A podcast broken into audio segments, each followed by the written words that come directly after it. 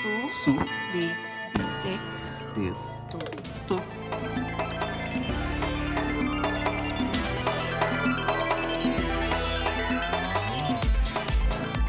Então, hoje começamos mais um episódio do nosso podcast querido, onde a gente vai conhecer pessoas bacanas, legais, que fazem teatro em Porto Alegre. Eu me chamo Ricardo Zgomático E eu sou a Guadalupe Casal. e hoje nós temos como convidada nossa ilustríssima Danuta, que vai conversar essa semana com a gente aí. E Danuta, primeira coisa que a gente quer saber de ti é quem é Danuta na fila do pão, do que se alimenta, o que gosta de fazer, o que anda fazendo, qual sua formação e que mais, Guadalupe? Qualquer informação que tu ache relevante tá trazendo aí pro pessoal que vai te conhecer ou que já te conhece ou acha que te conhece e não conhece algumas coisas. que tu tem pra nos dizer, Danuta? Bem-vinda. E eu quero te conhecer também, Eu né? também. Que a gente só bebe nas, nas- nos eventos de teatro, mas quero ter a conversa mais profunda. Isso, vamos nos aprofundar. E aí, minha gente, como estamos? Fiquei com uma coisa matutando na minha cabeça que a Danuta tinha nos falado, né? Nos perguntado se tinha um formato, se era que ela precisava responder toda hora as coisas que a gente mandava ou como é que ia funcionar, que ela tava com uma semana super fodida, super cheia de coisa. E, e fiquei pensando que eu também tô nessa dinâmica de trabalhos mil, estudos, etc, etc, etc. E, e aí eu me deu vontade de que, de que tu, Danuta, falasse um pouco sobre isso, assim.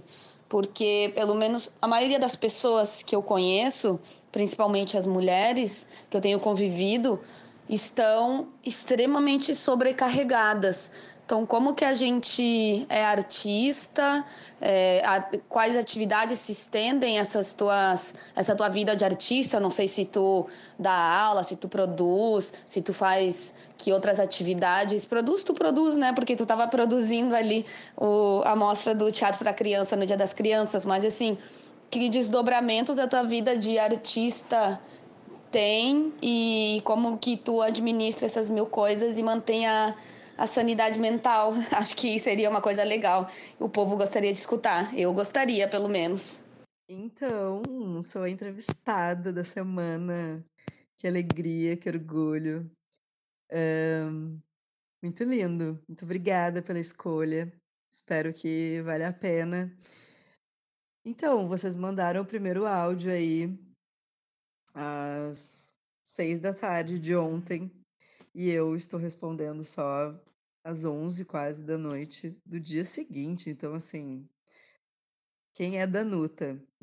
Uma pessoa que corre, que trabalha. Eh, eu tenho pensado muito sobre isso, assim, hã, sobre relação de trabalho para para quem trabalha com arte, né, e teatro, e eu, assim, particularmente me sinto extremamente orgulhosa e feliz com a minha escolha. E desde a época que, enfim, eu estudava, né, eu comecei a fazer estudava no colégio de aplicação da URGS. E aí a gente tem como, né, uma disciplina obrigatória na aplicação, teatro, né. E desde a quinta série eu faço teatro na escola. E, enfim, desde a escola eu sou muito apaixonada por teatro, né, sempre sei lá, fui aquela aluna envolvida, queria fazer as apresentações e parará, era, tipo, pilhada no teatro, né. Era ruim em matemática, péssima, quase rodava, mas em teatro eu só tirava tipo A, sabe. Era, assim, aplicada, real. E aí depois, né, aí comecei a fazer mesmo fora da escola, depois mais adolescente. Desde então, eh, nunca mais parei. E aí atualmente, assim, hã, fazer teatro é a coisa que me sustenta na real, né. Tenho vivido só de teatro mesmo. Eh, tanto, assim, financeiramente, na real, né, o teatro tem me mantido, mas, assim, tem me mantido porque eu trabalho pra caralho, real. né, faço vários espetáculos aí, ganho uns cachezinho e me sustento, assim, pago meu aluguel. Eh, e só também, né, porque, eh, anda difícil a coisa, mas é o que me sustenta, que me alimenta. E eu amo a escolha, né, e e essa semana aí, falei pra vocês que eu ia estar correndo, porque é o mês da criança, então tá sendo uma semana puxada, assim, de produção de infantil, que é outra paixão, né, fazer teatro pra crianças é uma coisa linda, né, nossa, maravilhoso, uma energia, assim muito especial, né, só coisa boa, assim, a a verdade das crianças, maravilhoso. Então, assim, meu primeiro áudio vai ser pra dizer que hoje o dia foi muito corrido, porque quem faz teatro não pode parar e tem que trabalhar, né, colocar essa carinha no sol. E foi isso que eu fiz hoje, fiz muitas coisas, hã, envolvendo arte, envolvendo correria e pagamentos e tudo mais, e entregar notas. E mas um dia muito feliz, fazendo o que eu amo e, tipo, chegar em casa e saber que tudo que eu fiz tem a ver com artes e teatro, é uma alegria, recompensa qualquer cansaço, né, de verdade. Só amor pelo que a gente faz aí. Hã, e o né, o que a gente consegue transformar também, né. Hã, mas então meu primeiro áudio vai ser mais ou menos isso, tá, resumir um pouco, assim, pelo menos o meu dia que foi meio corrido. E aí eu vi que a Guada já colou aí um outro áudio falando de outro assunto que eu já ouvi, mas ainda tô pensando sobre, e aí amanhã eu dou uma respondida, tá, que amanhã de manhã eu vou ter mais tempo, e daí eu vou me dedicar mais a vocês, tá bom? Mas por hoje é um pouquinho isso.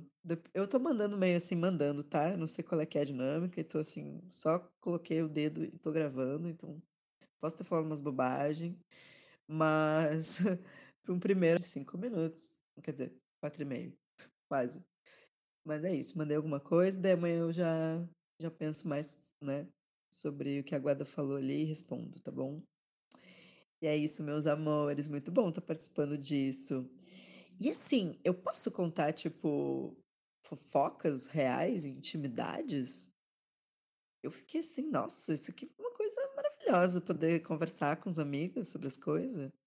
E outra coisa, todo mundo vai nos ouvir? É essa é é a dinâmica dos podcast? Tipo assim, meu áudio vai ficar gravado para o mundo.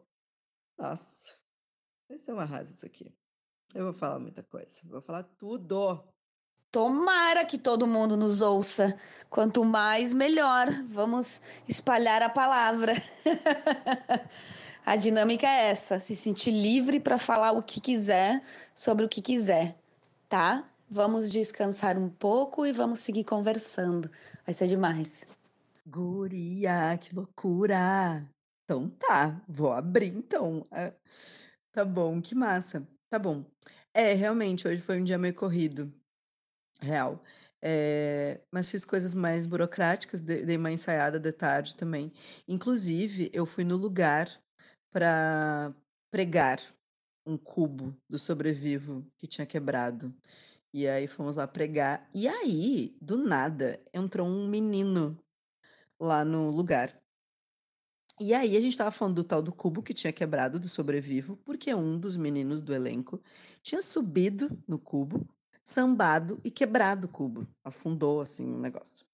E daí a gente foi lá pra pregar isso, e aí o Sandino estava falando com esse menino no no WhatsApp, e eu entendi que o menino estava vindo ali pra dar uma sambada em cima pra testar o cubo. Então eu estava com isso na cabeça, tipo assim: "O guri vai chegar daqui a pouco". Sandino foi cagar, foi no banheiro cagar, e eu fiquei ali, né, olhando ali, sozinha, e entrou um menino, tipo assim, abriu a porta, entrou um menino, daí "Oi, tu que vai sambar no cubo?", falei. E ele: "O quê?". Falei: "Tu que vai sambar no cubo, pra testar o cubo", eu achando que era o guri que ia sambar, né. "Tu que vai testar o cubo", e ele: "Não sei, por quê?". Eu: "Quem é tu?". Ele falou: "Oi, eu sou o Maurício". Nunca tinha visto o menino. E aí: "Ai, Maurício, oi, hã, quem é tu?". Ele falou: "Ah, eu tô fazendo um curso com a Guada e com o Zigomático". Olha isso, universo. E eu falei, ah, tô fazendo um podcast com eles. Já larguei essa informação. Ele também ficou meio, não sei quem é tu. Eu falei, ah, então, eu sou da Nuta. Daí me apresentei, assim, abracei.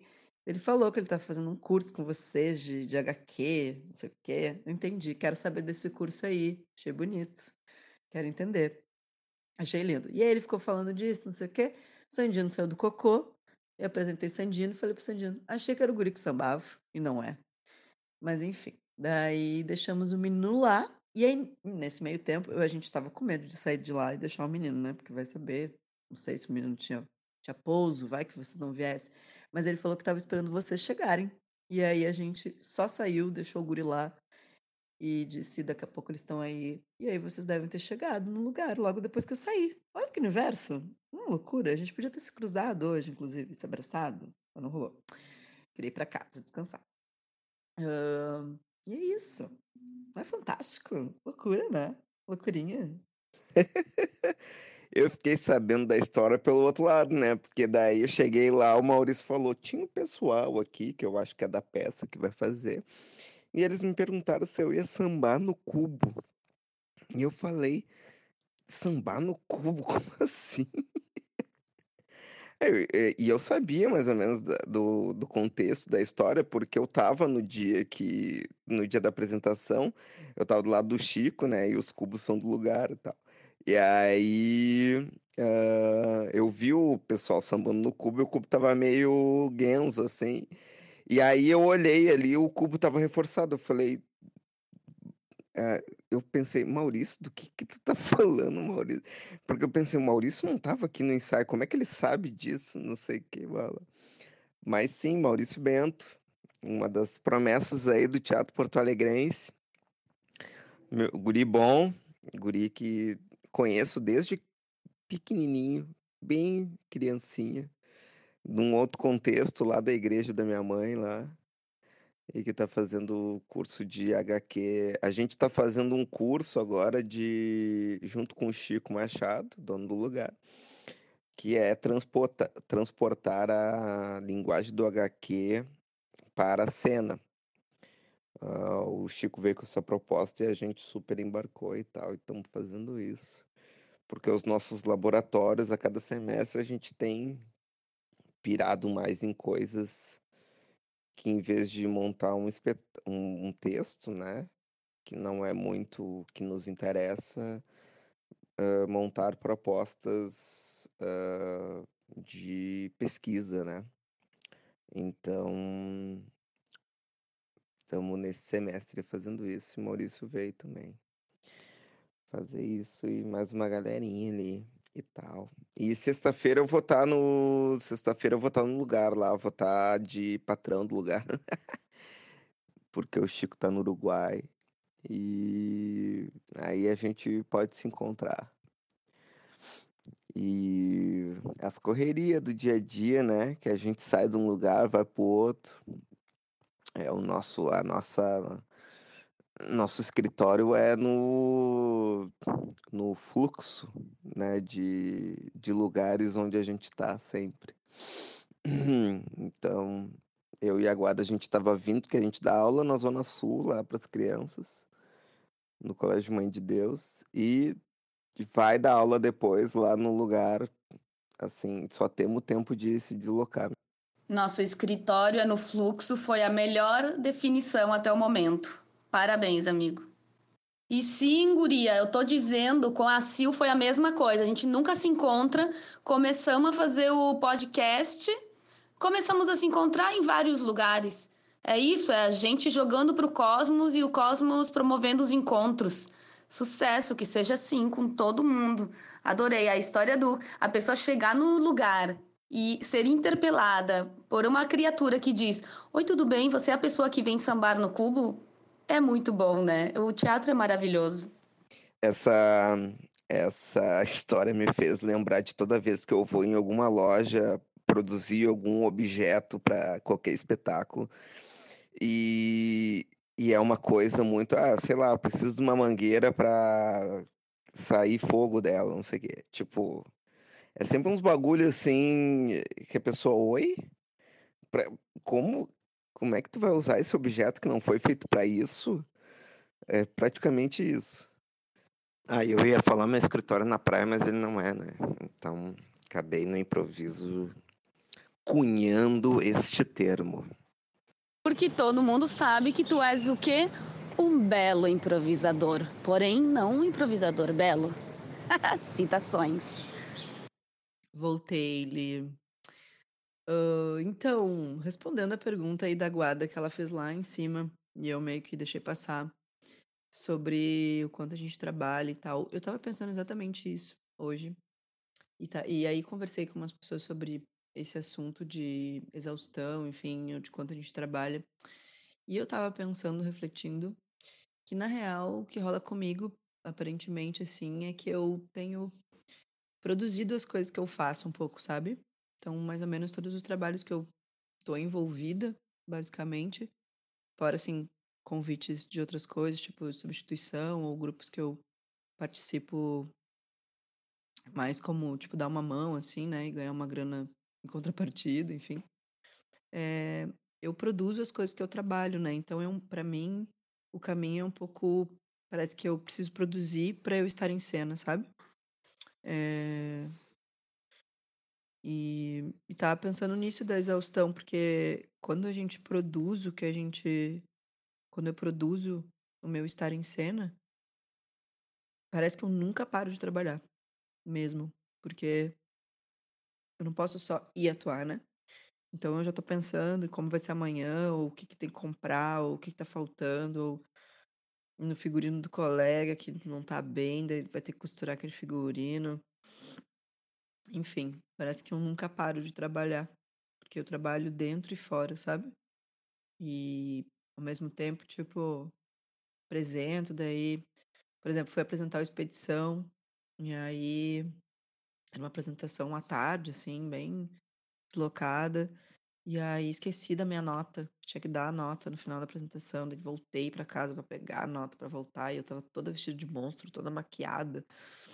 Enfim, daí saí pela rua toda maquiada, voltei toda maquiada, entreguei a nota. Sabe assim, uma humilhação da vida, assim, que, que é uma coisa que é isso, entendeu? Só faz quando tu atua e produz ao mesmo tempo. Então, sim, é uma correria louca, em alguns momentos, mais, outros menos. Mas sim, é um fluxo talvez eu me sinto assim, sem parar de trabalhar, né? E, e isso é bem cansativo, tem sido cansativo para mim.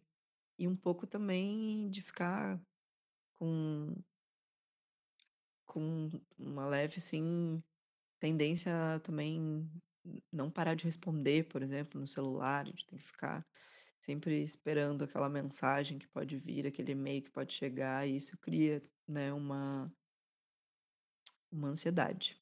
Uma ansiedade real, assim. Cara, eu não sei como fazer isso parar, assim, sabe. Porque eu eu sinto também que o fluxo tem sido das pessoas de trabalhar cada vez mais ou de meter a cara e fazer as coisas, pra também não olhar o mundo que tá rolando aí fora, que tá muito cruel, né. O que a gente tá vivendo, o que a gente tá passando, então uma tendência de desculpa, larguei o dedo. Uma tendência de viver muito intensamente, produzir tudo que se quer produzir, e sonhar tudo que se tem que sonhar e realizar, porque o mundo tá tá se despedaçando, né. E aí eu sinto isso, assim, que eu tô num fluxo de de velocidade máxima pra não precisar olhar para o ma para o lado, assim, e sofrer. Coisa triste, né, gente, coisa triste, real, real triste. A história com esse menino foi surreal, assim, mesmo, porque eu meio que ele só entrou e eu meio que joguei ele na parede, assim: "Tu que vai sambar". Nada a ver, amado. Mas sim, nos conhecemos, um amado. E lá no lugar também tá rolando um uns desenhos do Heitor na parede, que é a coisa mais linda. E o Simba, ele fez um Simba com C, eu adorei, maravilhoso. E vários personagenzinhos, um amor. Sexta-feira estarei lá pra ver o Sobrevivo, então a gente vai se encontrar e tomar essa cerveja, que tu disse que a gente só se encontra quando toma cerveja. Sexta-feira, então, é o nosso bate-lugar. Sabe o que eu pensei? Que a gente podia fazer uma uma uma novela radiofônica pelo pelo WhatsApp. Vocês pilham? A gente podia fazer, né. Não sei, eu gosto dessas coisas. A gente podia fazer umas coisinhas assim. Olha ela, né? Ausente, passa o dia inteiro sem responder, daí volta pra casa pilhada e ainda quer fazer radionovela. A doida. Mas enfim, seria legal. Seria bem legal. E muito legal essa ideia de vocês fazerem a história em quadrinhos ali como curso. Bah, botei muita fé. Eu adoro. Até poderia, poderia me engajar nesse projeto. A se convida. Ai, mas adorei mesmo a ideia. Muito boa. Real, boa. Nosso escritório no fluxo. Foi realmente empolgante. Foi assim, exótico para mais. Sabe quando a coisa é exótica para mais? Foi essa colocação. A gente pode até fazer camisetas com essa frase. Sim, Guria. É muito louco isso. Isso é uma coisa bem, bem maluca, na real, né? Quando às vezes a gente fala de alguém, tá comentando da pessoa, a pessoa chega, por exemplo, e não falando mal, tá? Mas assim, às vezes tá falando assim, ah, que saudade. Hoje aconteceu isso comigo. Eu tava lá no Extravaganza, no Quartos Dramáticos, e aí eu tava falando da Cibele, que é uma menina maravilhosa, linda, com uma energia linda. E ela tá sempre ali pelo Extravaganza.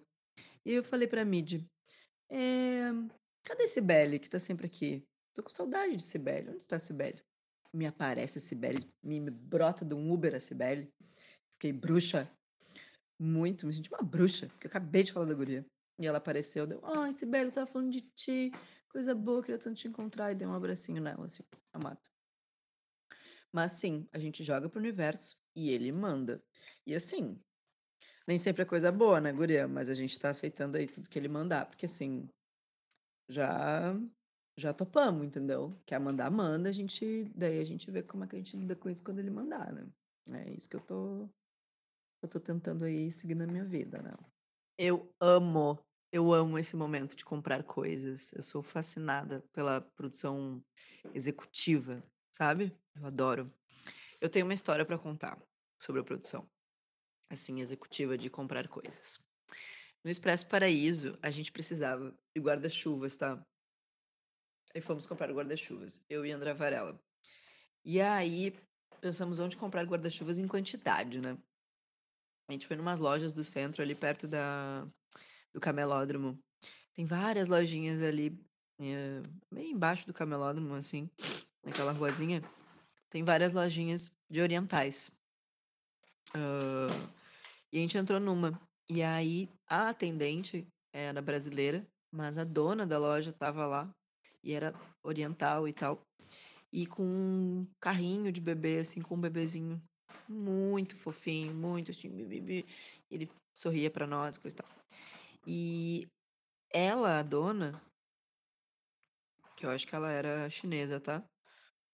Ou não sei, não vou falar porque eu não sei o que ela era, tá? Mas ela era uma oriental. É, ela não entendia o que a gente falava, sabe? E aí a gente perguntava pra moça, e a moça meio que perguntava para ela em português, e ela respondia alguma coisa que a gente não entendia e a moça falava com a gente. Então era toda uma um passa que passa que passa. Até explicar o guarda-chuva que a gente queria demorou semanas. Eu sei que eu entrei com 15 anos na loja e saí com 32, que é a idade que eu tenho hoje. Assim, foi uma demora, sabe, para explicar que a gente queria um guarda-chuva liso e coisa tal. Mas o mais bonito do universo é que no espetáculo do Expresso Paraíso, eu tinha uma personagem que eu era é, a chinesa, que era essa oriental que viajava da China para a Itália para trabalhar numa fábrica de tecidos meio explorada e coisa e tal. E essa era a tragédia, né, do meu personagem. E aí, quando eu entrei naquela loja, eu senti que ela era a minha personagem, assim, um pouco, sabe? Então já foi um laboratório misturado com, com vamos explicar aqui o que a gente quer, foi maravilhoso. E aí saímos de lá com os guarda-chuvas. E no fim, uh, eu e Varela também compramos guarda-chuvas, porque ficamos encantados com a loja. Vão ali se precisarem guarda-chuvas baratos e eficientes que duram. Com certeza ali é o lugar. E eles são maravilhosos, porque tem, assim, tradução simultânea, coisa louca. E crianças orientais, que assim, ganha um dia, né? Tu olhar uma criança oriental ali, dando aquele sorriso bonitinho, é uma coisa de louco. É uma coisa muito fofa. E, e é isso, né? E é isso. É isso que eu tinha pra, pra contar sobre essa coisa de comprar coisa e mangueira que, que pega fogo. Nunca comprei uma mangueira que pega fogo. Mas assim, Severo Roth, Ferramentas Gerais, lugares assim que, que eu adoro. É um passeio e, e volto cheio de bugiganga, que com certeza nunca vou usar espetáculo nenhum, mas pelo menos é uma mangueira que tem a possibilidade de pegar fogo, mas que está guardada no meu armário, porque ainda não fiz esse espetáculo que uma mangueira pega fogo. Tipo isso. Realmente, Zigo é um ótimo improvisador. Realmente. Meu escritório é no fluxo. Ou no flow. Ou no. É isso aí. É onde estamos, não é? E agora sim, com essa coisa da perseguição do celular, de ter que responder tudo, gente. O nosso escritório é realmente assim, ó, às vezes, naquele momento que temos para fazer aquele cocô belo, aquele cocô belo. Estamos ali sentadinho no vaso aqui, é o quê? Respondendo e-mail. Faço, seguido. Faço seguido. E às vezes até evito, assim, porque um negócio assim, por exemplo, tu grava um áudio parece aquele barulho daquele cocô caindo, entendeu? Aquela coisa batendo na água, tu tem que soltar o dedo e pensar assim, meu Deus, vou cancelar, porque senão vão ver que eu tô... Ou quando tu ouve aquele áudio que é um eco, assim, sabe? A pessoa tá num lugar, assim, parece que tá num cubo, um cubo mágico. Não, tá cagando, tá cagando. Que é isso? Perseguido tá no momento de fazer cocô. A pessoa não que você vai pra fazer um cocô. É uma, é uma coisa. Uma coisa. E, e, e gosto disso. Acho ali naquele momento do cocô também, também às vezes jogar um joguinho, um Candy Crush, né? Aquele momento também de jogar um joguinho, atualizar ali um Instagram, ver uns stories quanto caga. É coisa boa também. Mas é uma tendência, né? A não largar. Tomar banho ali também, às vezes, respondendo uma coisa. Não, não dá. Pelo menos quando tiver uma banheira, talvez um dia, mas assim, ainda não tá dando. No chuveirão, não dá pra ficar com o celular na mão. Mas é, é aquilo, né? Às vezes ele pode tocar. E a gente tem que sair bem saboado pra, pra pegar, pra ver quem é. Inferno. Oi, o inferno. Mas vamos lá, força, força, vamos trabalhar, gurizada. Ah, e uma coisa, dei ideia da telenovela, da, da, da radionovela. Como é que a gente podia fazer? Vamos organizar uns personagens e fazer uns diálogos. O que vocês acham? Amei, amei a ideia da, da radionovela. What's novela? Hã? Só tem que chamar alguém, escrever o roteiro, cada. É... Bah, e o- a radionovela pode se chamar Grupo de Família. E é uma família que, que vai conversando sobre assuntos. Eu, eu já prevejo os açorianos de melhor, de melhor podcast. Só isso que eu digo. Açorianos de melhor podcast. Maravilhoso. Estou muito dentro. Já vamos fazer essa. Outra questão da Nuta que tu tava falando de. É uma coisa que a gente fala bastante no sarcástico até, que é acumular. Acumular. é, como é que eu vou dizer? Me fugiu a palavra agora, mas. Acumular funções, né? Ser atriz e produtora do espetáculo, às vezes dirigir e atuar no mesmo espetáculo. Ah, o Daniel sempre fala, né? O Daniel Colim, nosso terceiro mosqueteiro, sempre fala que quando ele dirige e atua, ele acha que a atuação fica prejudicada nesse sentido. ah, porque, enfim, ele está preocupado com outras coisas da direção e não se preocupa com a atuação dele, né? E agora isso que tu relatou de a produção, inclusive te ajudar a criar o personagem, né? Ah, queria saber um pouco de vocês, como é que vocês veem isso, se prejudica. Porque assim, às vezes também eu sou responsável pelo cenário.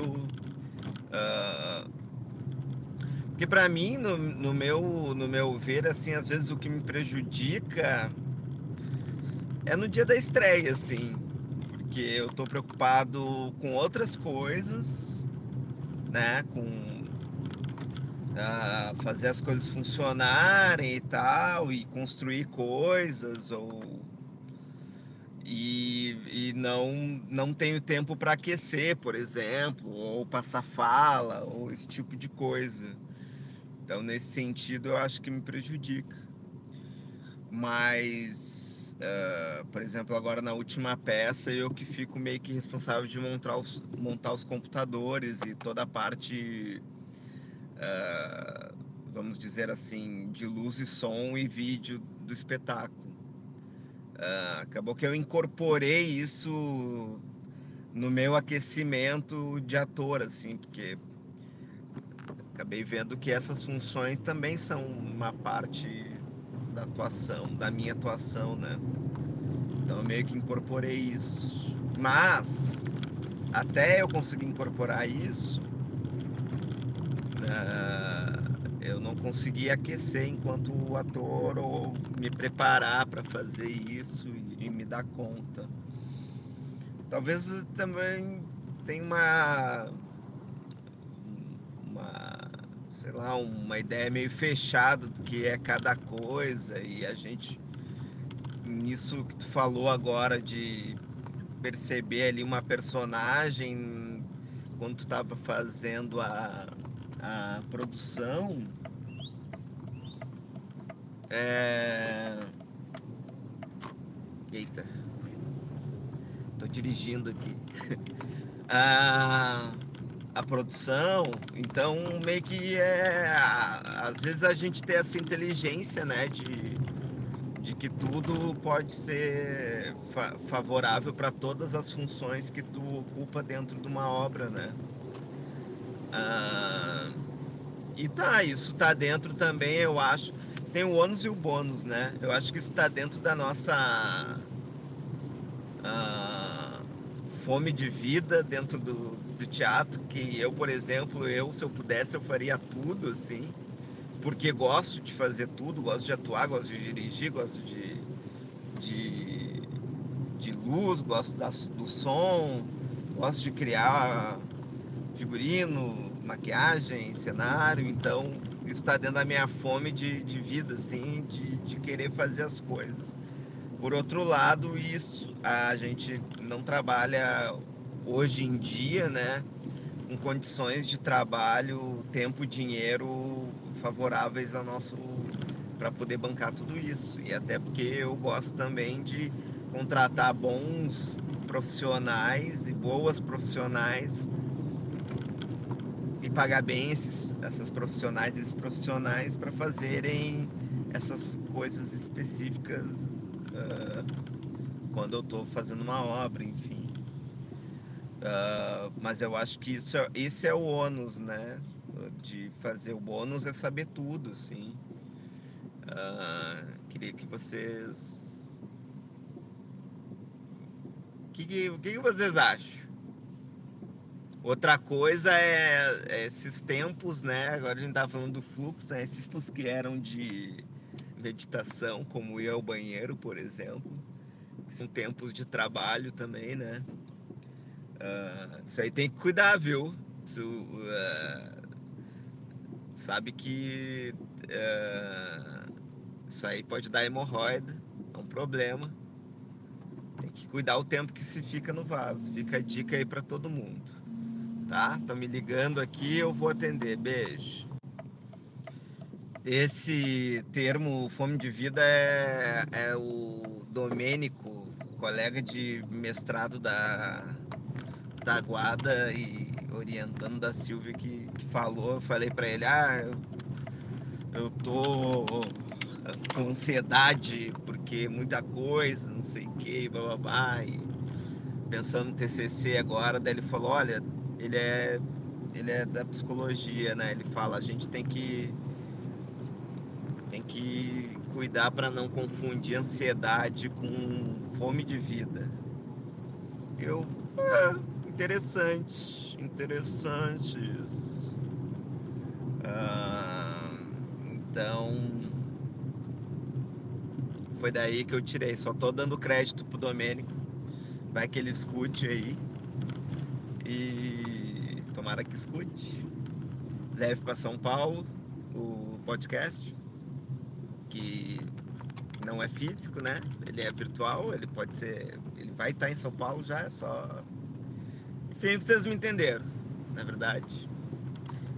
Uh, outra coisa que tu falou, Danuta, da, da gente se botar no trabalho para não ver o mundo que tá lá fora, né? Tal. Acho que também tem a ver um pouco com isso de a gente tem que sei lá, cuidar um pouco também, ver o que, que tá terrível demais, né? Porque às vezes a notícia é. A notícia é ruim, mas não é tão ruim assim. Sei lá, não é. Não tô querendo dizer que, que não tá uma bosta, né? Mas. Mas a gente tava falando com a Silvana, né? Por exemplo, ela falou que saiu do, do Facebook, né? Que estava mais utilizando o Facebook e eu, eu também não utilizo muito Facebook. Tanto que quem me avisa dos eventos que me convidam é a Guadalupe, porque eu não, não sei onde me convida para os eventos no Facebook e eu não sei muito bem, não recebo os convites. Mas por causa disso, porque eu tava numa. numa. O, o feed ali do Facebook é foda, né? E eu sou mais do Twitter e do, do Instagram também. Mas pode ser que o podcast, grupo de família, novela aí, audionovela, possa ser bom. Aí vai ser maravilhoso isso aí, gente. Já é. Gente, muitos assuntos ao mesmo tempo, né? Isso aqui é legal desse formato de ficar conversando. Fome de vida, adorei esse termo. Grande Domênico, grande presença nas nossas aulas. Ele está sempre trazendo uma perspectiva diferente, o que é legal, assim, porque, embora ele esteja no mestrado em teatro, ele vem da psicologia e ele não é daqui, e não é daqui, não mora aqui, ele fica indo e voltando.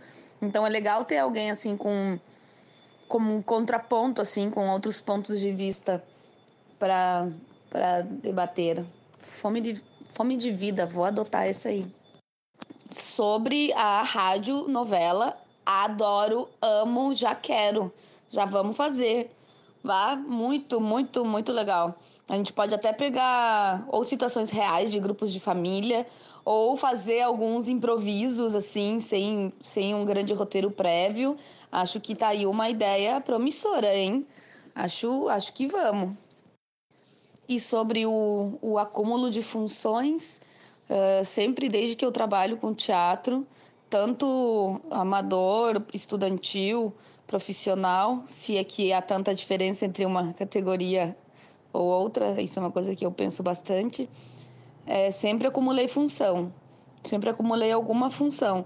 Uh, minhas principais funções têm sido atuar e produzir. Eu dirijo também, mas nas circunstâncias em que eu estive diretora, eu não estive atriz. Eu ajudei na produção, mas não estive atriz. Então, essa perspectiva eu não tenho. Acho que deve ser bem desgastante. Então, como, como eu não, te, não tenho, não tinha tanto a prática de dirigir, sempre preferi não estar em cena nos momentos que, que eu dirigi para poder me concentrar melhor. Mas produção e atuação sempre. E aí, eu acho que ao longo desses pelo menos 15 anos de grupo, a gente vai meio que empiricamente traçando estratégias para não pirar assim mesmo porque é muita coisa e também, principalmente, isso é uma coisa que eu comentei bastante quando eu estava dirigindo a Marina Fervenza, que ela estava atuando e também estava fazendo a produção junto, que é o, o tempo das coisas. Que momento eu sou a produtora e que momento eu sou a atriz. Claro que essas, esses limites são borrados e que a gente é o tempo todo as duas coisas. Só que tu não pode estar tá ensaiando pensando na compra que tem que ser feita e não pode estar tá fazendo a compra pensando que tu deveria estar, tá, sei lá, decorando o texto, sabe? Porque isso eu acho que retroalimenta um ciclo de ansiedade que não faz bem para ninguém. Então, embora a gente seja atravessado pelas múltiplas funções, em que momentos eu estou exercendo qual função para deixar um pouco a outra de lado? Eu fico, eu fico pensando nessa direção. E outra coisa que a gente, ao longo do, do tempo do grupo, conseguiu fazer, assim, é, por, ou por ter financiamento, ou por ter se organizado melhor, ou por ter sempre parcerias que toparam trabalhar por bilheteria, mesmo sem financiamento, é ter alguém para exercer a função da produção no dia, por exemplo. Eu faço toda a produção, toda a coordenação de produção, mas no dia da estreia eu vou chamar uma assistente que vai ser a pessoa que vai fazer as coisas de produção para que eu possa estar tá coordenando, sim, mas não também estar tá me desgastando tanto na, na função de produção para poder me concentrar na atuação. Algumas vezes a gente conseguiu fazer isso, algumas vezes não dá, mas eu tenho, acho que de alguma forma. É, como eu posso dizer, não sistematizado, porque não é uma coisa nem consciente, mas tenho concentrado meus esforços em fazer uma produção que chegue no dia da apresentação com as coisas prontas. Porque eu acho que às vezes trabalhar com produção parece sinônimo de correria. E, e muitas vezes eu penso que não precisa ser. Eu sei que às vezes precisa ser, que a gente tem imprevistos, que a gente tem pouca grana, que a gente tem que fazer mil coisas, então a gente corre mesmo, mas eu acho que às vezes não precisa. E aí, como que a gente dosa essa, esse frenesi do produtor que tem que estar tá sempre louco, da produtora que tem que estar tá sempre louca correndo, para uma produção que se organiza, cumpre suas funções nos tempos estipulados e chega no dia da, da apresentação com tudo pronto não precisa estar tá se descabelando. Eu acho que com, com o espetáculo que eu dirigi, Lúcia e o Navio Espaçonave, que eu e a Úrsula Colichon fazemos a produção, na estreia a Debbie Maier estava junto fazendo a produção, depois eu e a Úrsula ficamos fazendo. Eu acho que a gente consegue bastante, assim, é, manter esse ritmo de estar tudo pronto na hora certa. Então, na hora de apresentar, tá tudo bem, tá tudo tranquilo. Esse instaurar um, um clima de harmonia, de tranquilidade, tem sido uma das minhas metas para continuar fazendo teatro, mesmo acumulando funções, sem enlouquecer. Acabei de ter aula com o Domênico de novo e me lembrei de outras duas expressões que ele usa, que é em vez de deadline, ele usa lifeline. Ele, pra que, que a gente tem que morrer? Não, vamos viver, gente. Não é para morrer, é para viver. Então, é lifeline. E hoje ele falou muito bonita que é se sujar com as palavras. Para pesquisa, precisamos nos sujar com as palavras. Na verdade, bonito, guribom, guribom. Guribom, guribom. O esse se sujar com as palavras, a Nina Piccoli usa também que as pessoas sujam ela, ela usa essas expressões, ela pesquisa o grotesco, né, e o feminino, então ela gosta de pegar essas, e no, dentro do bufão, então ela gosta também de pegar essas palavras que a gente usa num sentido pejorativo para um sentido positivo. Adoro, bora se sujar todo mundo. Sim, eu também acho que a produção não precisa ser corrida, né? A gente sempre, enfim, uh, rolando com financiamento ou fazendo fazendo o trabalho sem grana nenhuma, né? A gente tem que preservar essa organização, na real, de grupo, para que seja sempre mais tranquilo quando chegue perto da estreia, ou enfim, né, quando está se realizando a coisa. É, mas o meu questionamento, na real, é sobre os tempos, né? Porque essa organização de produção também exige encontro, debates e alinhamentos, e nem sempre dá, né? Para mim, acho que o, o, grande problema atual que eu tenho passado, assim, no, nos coletivos que eu participo, enfim, é esse tempo de realmente se encontrar pessoalmente, sabe?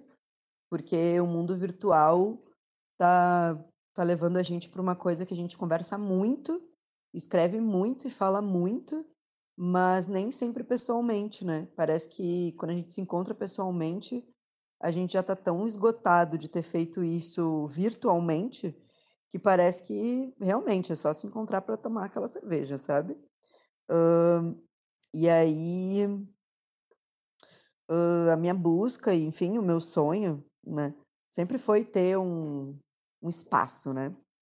É, um espaço de grupo, porque ah, pensando nisso, tá? E, enfim, é, vou contar o meu momento que eu me senti assim, auge da carreira, tá? É, rolou agora, a gente apresentou o Feio, né, no, no, no Porto Alegre em cena. E aí, um, apresentamos ali na Santa Casa, foram dois dias, enfim. Um, e aí, durante o, a programação do festival, um dos grupos, né, que foi convidado para esse 26 Porto Alegre em Cena, é o Galpão, que é um grupo que eu admiro extremamente, assim, e, e sou muito grata por eles existirem, né, é, há tanto tempo e resistirem há tanto tempo. E, inclusive, a gente apresentou o Feio, quando a gente fez uma circulação no, no finado Miriam Muniz, a gente apresentou lá no Cine Horto, foi muito especial lá em BH. Mas, enfim, dito isso, eles estavam dentro da programação do festival e eles apresentaram no São Pedro, dentro da programação. E aí eles estavam, aproveitaram, acho, né, para fazer uma circulação pelo Rio Grande do Sul. E um dos lugares que eles iam apresentar, sem ser no São Pedro, aqui em Porto Alegre, era em Canoas. E aí, nas datas que eles estavam no São Pedro, não, não, não pude assistir. Aí ganhei os ingressos aí fui em Canoas assisti-los, né? E aí, finalizando o espetáculo, né, o Outros, que, que foi esse espetáculo que eles vieram, eu fui abraçá-los e tal, a Teuda, aquela coisa toda amorosa, né? Eles são muito amorosos, sempre no final do espetáculo eles ficam ali para a gente trocar ideia, enfim, né? Uh, abracei eles e coisa e tal. E lá dentro, um dos atores me abraçou, assim, eu abracei, e ele me olhou fundo, e ele falou: Eu te assisti em algum espetáculo. E eu fiquei toda. Sério? E ele falou: Sim, uh, foi agora no, no Porto Alegre em Cena. É, acho que é o Feio. E eu fiquei toda. Ah, sim. Pois é, a gente foi lá assistir vocês, muito lindo o trabalho. Daí ali já fiquei toda empolgada, né? Lá dentro do teatro ainda. Daí saindo, eu, eu fui ver uma lojinha, porque eles têm uma lojinha do Galpão, né? E aí fui ali ver, enfim, querer. Eu sempre compro umas coisinhas e tal. Daí perguntei de um box que estava para vender, um box de, de uma coleção que eles têm, que eles contam mais ou menos como foi os processos de montagem, enfim, de vários espetáculos que eles realizaram. E aí perguntei quanto custava o box, que inclusive é, Tava tava trabalhando ai, menino, esqueci, mas enfim. É, tá, deixa. Daqui a pouco eu lembro. Ah, isso, a Débora. A Débora tava trabalhando junto com eles ali. Daí falei com a Débora e tal, não sei o quê. E daí ela disse: Ah, eu não sei quanto custa esse box, vou perguntar pra menina da produção. Daí, eis que surge a menina da produção ali, a Débora conversa com ela. E a menina da produção me olha e diz: Tu é a guria do feio. Meu Deus, eu sou muito tua fã. Deixa eu chamar. Daí ela foi e chamou uma outra atriz do Galpão. E, e daí a moça saiu, assim. E aí foi muito lindo, gente. Assim, me senti muito reconhecida pelo meu trabalho, assim. É muito louco ver alguém que tu admira, te admirando, né? De alguma forma, assim. E aí essa atriz do Galpão foi super gentil e falou várias coisas para mim de como o espetáculo estava redondo e como, como o elenco estava equilibrado. E e ela falou uma coisa muito linda ela disse muito lindo quando a gente vê que que o teatro está vivo em vocês né e, e de uma forma muito simples porque vocês não usam quase cenário nenhum é um trabalho extremamente corporal e de atuação e dela falou é, a gente ficou com inveja, porque geralmente a gente é um monte de, de função e de traquitana e de, de palco que gira e que sai, que sobe. E, e a gente morreu de inveja do cenário de vocês, enfim, da linguagem que vocês escolheram para representar o texto e tal. E aí foi muito lindo, eu me senti no auge, no auge, assim, foi o auge da minha carreira. Eu saí de lá meio chorosa, assim, né, por, enfim, pessoas que eu admiro tanto assistiram meu trabalho e, enfim, curtiram.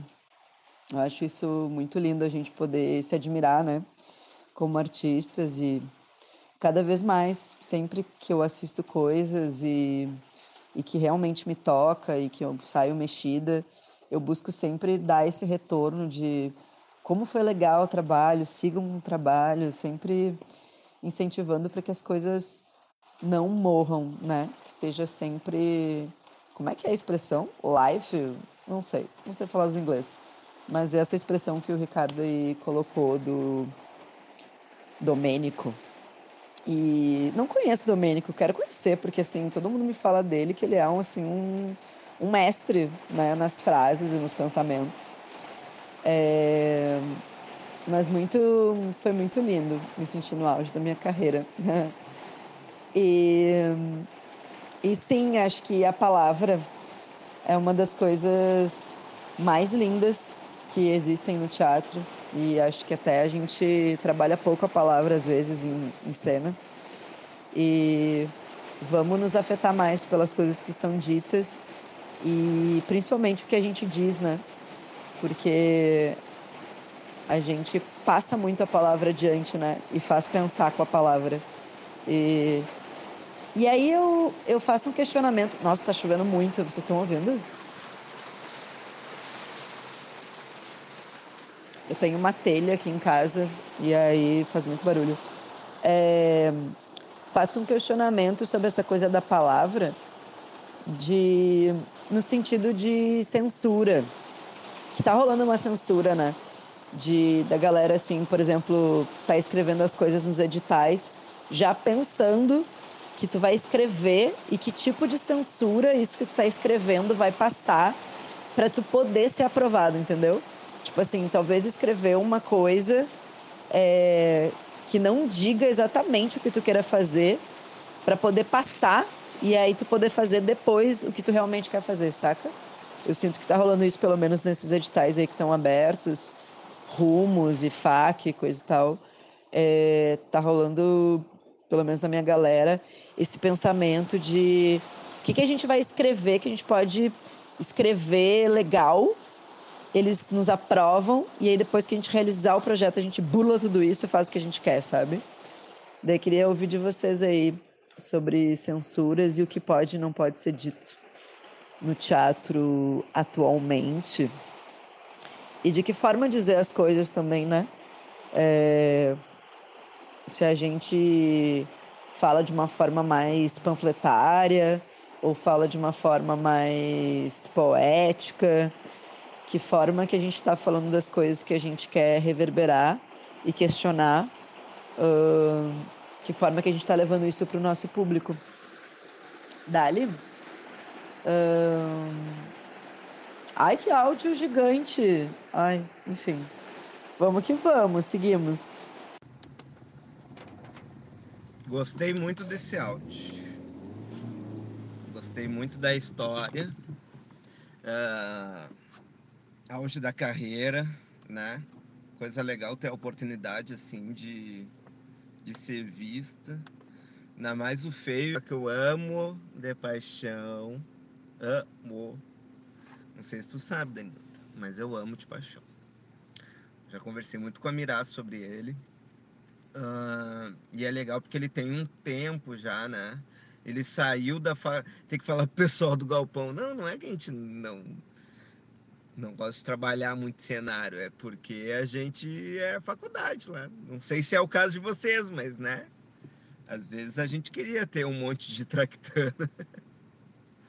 ah, mas é, é muito bacana isso. De, e de ver o espetáculo que está há tanto tempo aí, né? Quer dizer, nem tanto, mas sobreviveu bastante, sobreviveu bem, assim, e tá. E, e é muito bacana mesmo. É uma montagem muito bacana. Agora, sobre a palavra, tem um problema com a, com a palavra, né? Tem um problema de. Assim. Problemas físicos, tá? E psicológicos, de certa Vire forma. à direita em Avenida Independência. Isso mesmo, vou vender. Vou virar. Aí, é, porque eu não tenho uma dicção muito boa, é, nunca tive e, e eu tenho problema para falar, tá? Peraí. Você chegará em Avenida Independência 745, Independência, Porto Alegre, Rio Grande do Sul, 90035-076, Brasil. Mais conhecido como lugar. Conheçam o lugar.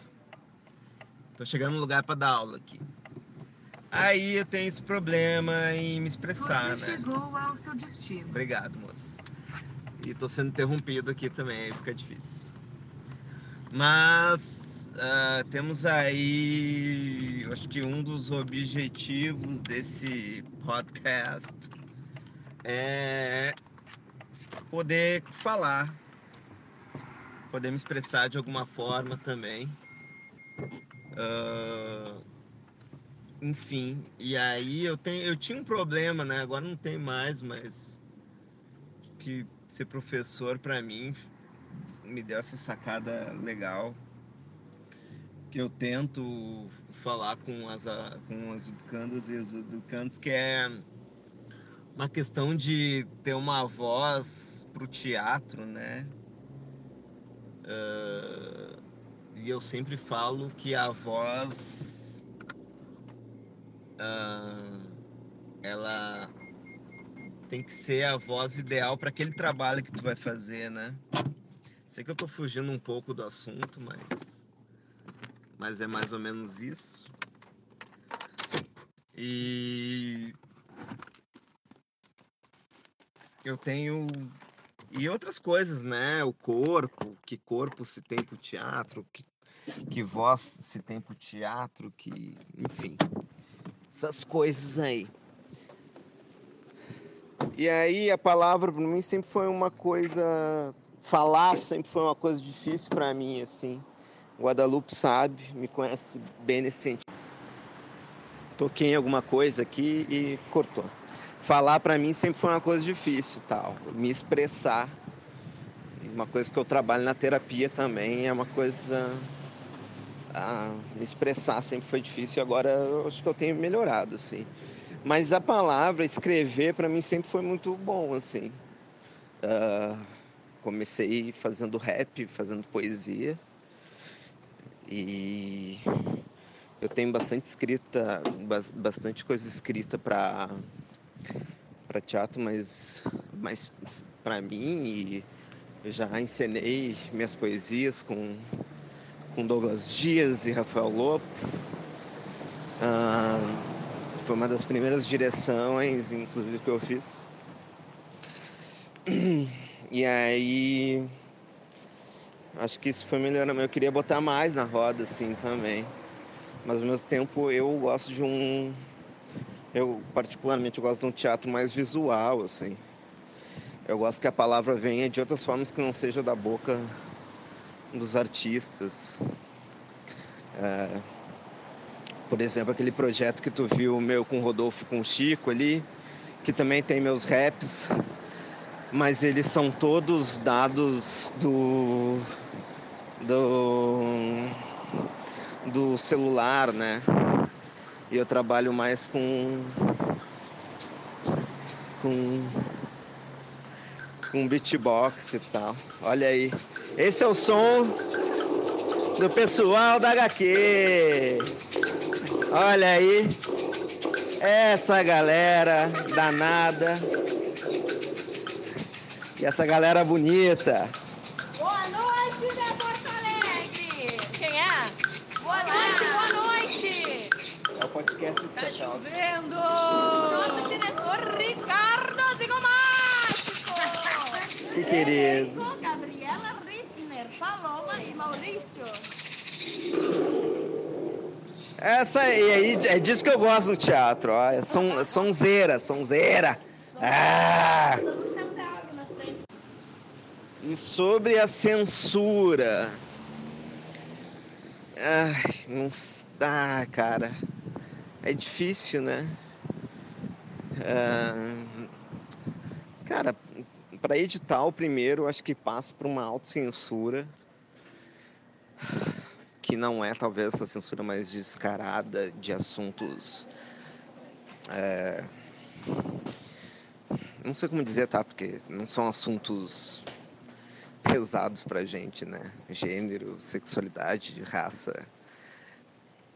Oh, quer dizer, raça não é tão combatido assim, eu acredito, não posso falar, porque eu acho que, mas assim, o mais combatido hoje em dia, que é sobre gênero, né? Enfim.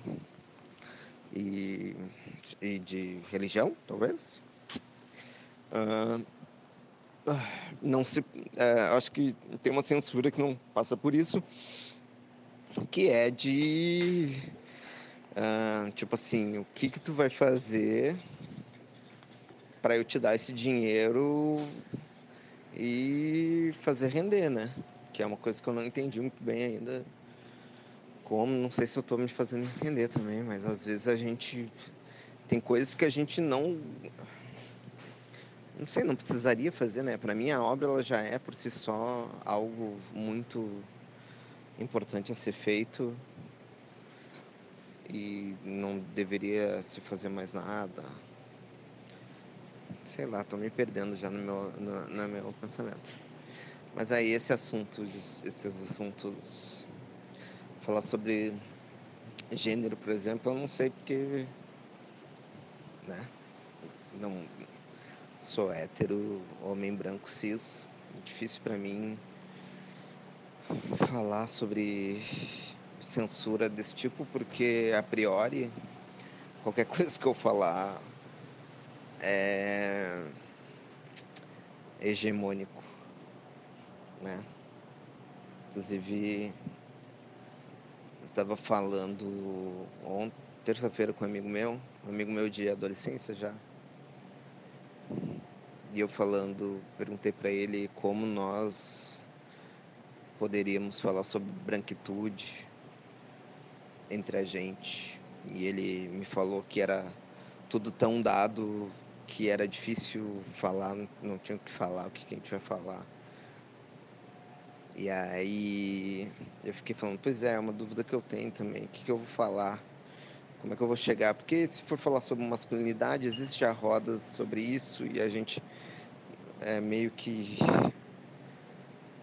que uma coisa tranquila de falar, mas falar sobre branquitude, enfim, tô devagando, né? Mas aí essas censuras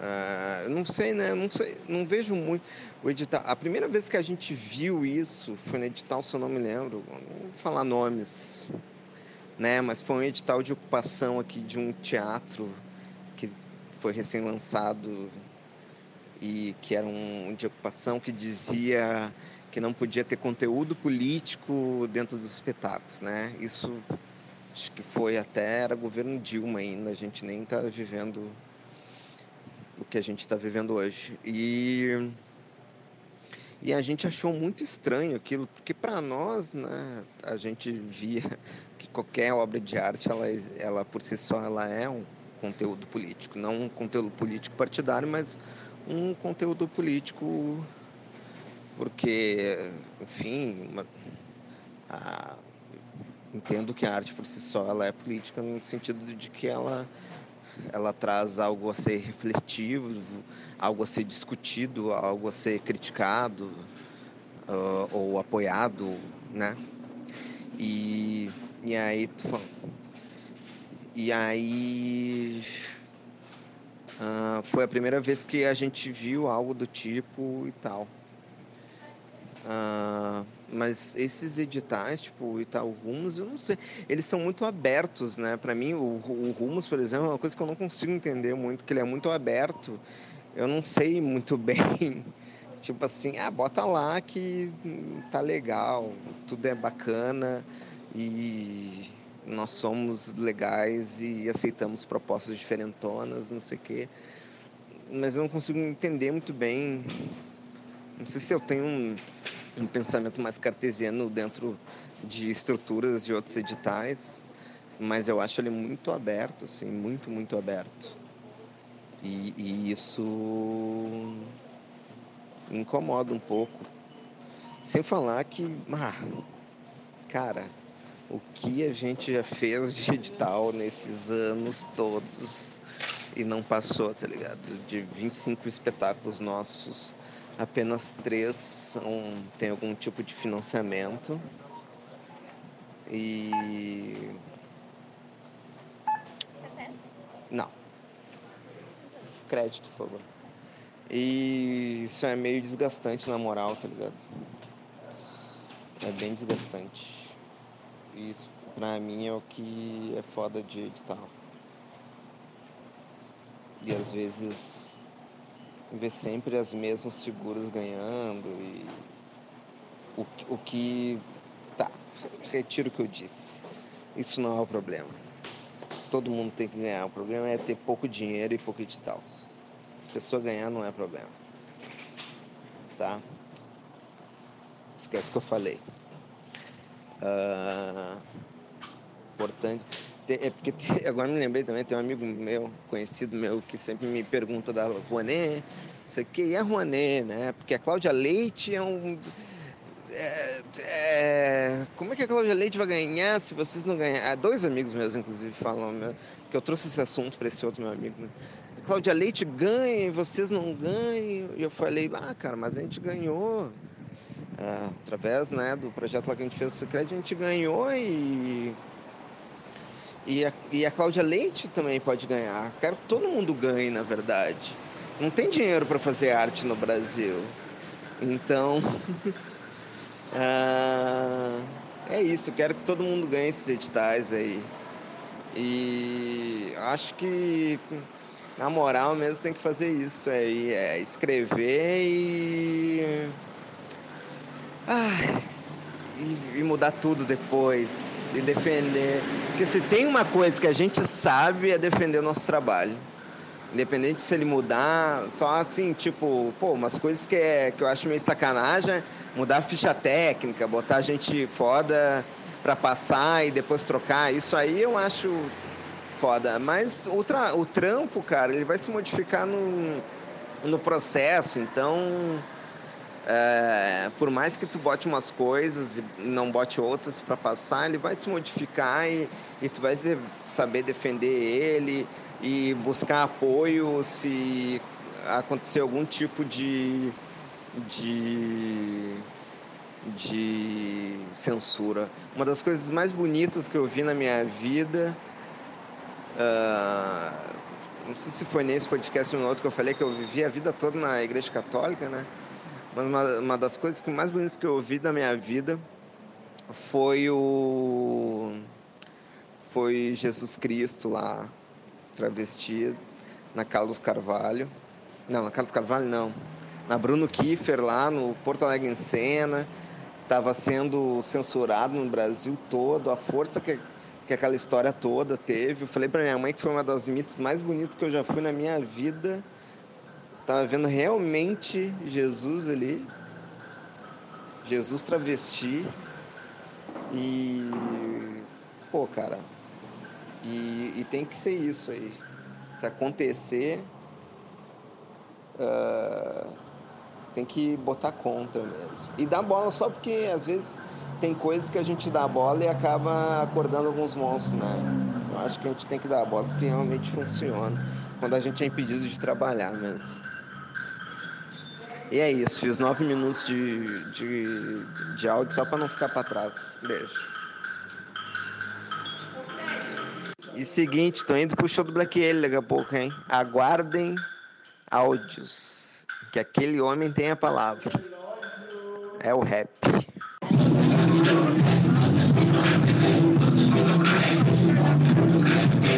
pesadão, ninguém vai me segurar. E problema com o quem tem é o dono do bar.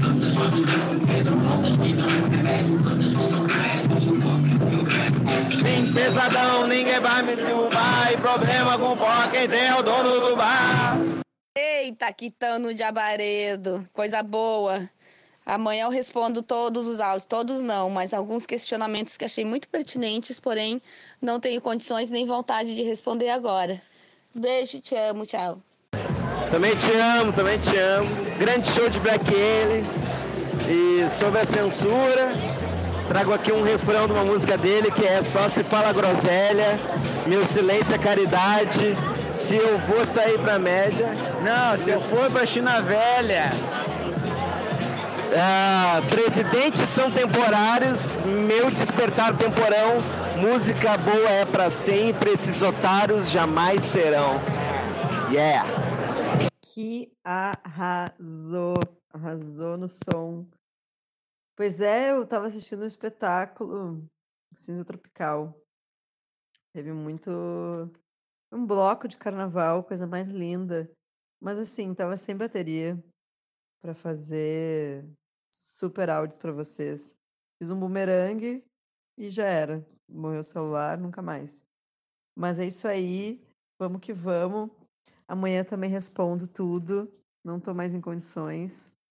Tô assim, já bebi, já, já, já fiz tudo que podia. Então, assim, só vou dar aquela jogada assim na caminha com essa chuva gostosa. Mas amanhã também respondo tudo. Arrasou no show. E arrasaram no, no História em Quadrinhos ali. Tava um som bom também. O negócio é fazer música, eu acho, gente. Assim, acho que a música é, toca aí os corações. Manda ver. Uh, bom, vocês falaram que amam um ao outro. O que, que eu vou dizer? Amo vocês, né? Posso dizer? Acho que já posso, né? Eu amo vocês. Até amanhã, meus amores. Amanhã sobrevivo. Eu e Ricardo estaremos juntos, eu acho. Daí a gente pode começar o primeiro episódio da, da rádio novela. Lá, juntos, tomando nossa cerveja. O que achas? Ó, ó. Guada vem também. Vamos lá. Vamos, vamos fazer esse encontro acontecer pessoalmente. Daí, imagina, a gente grava assim. Todo mundo aperta o botão ao mesmo tempo. A gente faz um super áudio multi, com todo mundo participando no áudio, todo mundo. Sei lá. Vamos ver. Crossover! Crossover! Agora, gente, melhor coisa. É água, é água, é a cerveja. É. Então, esquisita. Que o podcast une no cosmos do mais Ninguém separa, ninguém separa. Amor. E aqui, estamos aqui.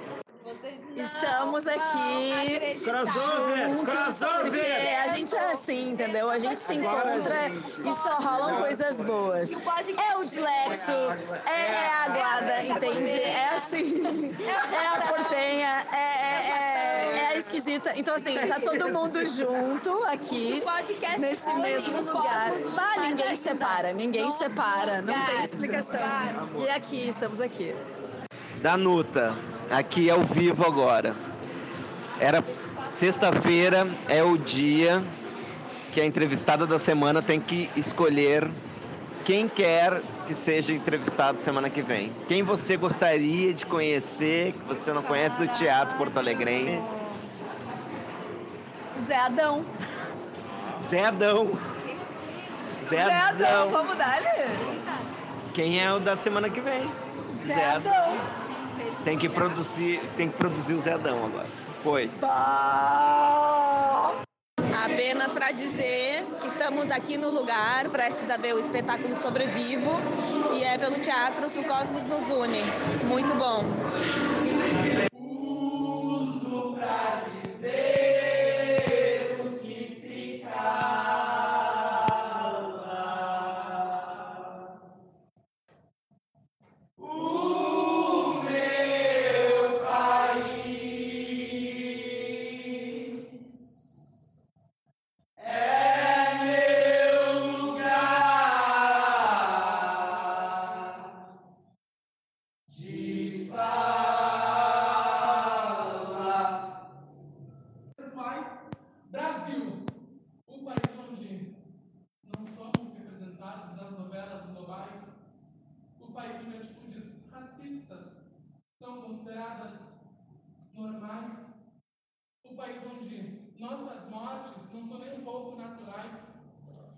Querem mais? O nosso corpo sempre é alvo. O nosso corpo nunca é salvo. Nesse país racista. Nesse país racista! Tá bom ou vocês querem que eu faça mais uma lista?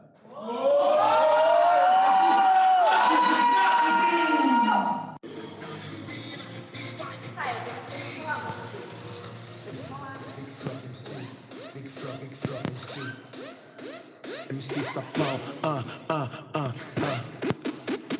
Ah, ah, ah. A gente ainda tava. Ai, meu Deus, Jordan. Meu Deus. Vou desafiar você. Vou desafiar você. Você diz que sabe dançar.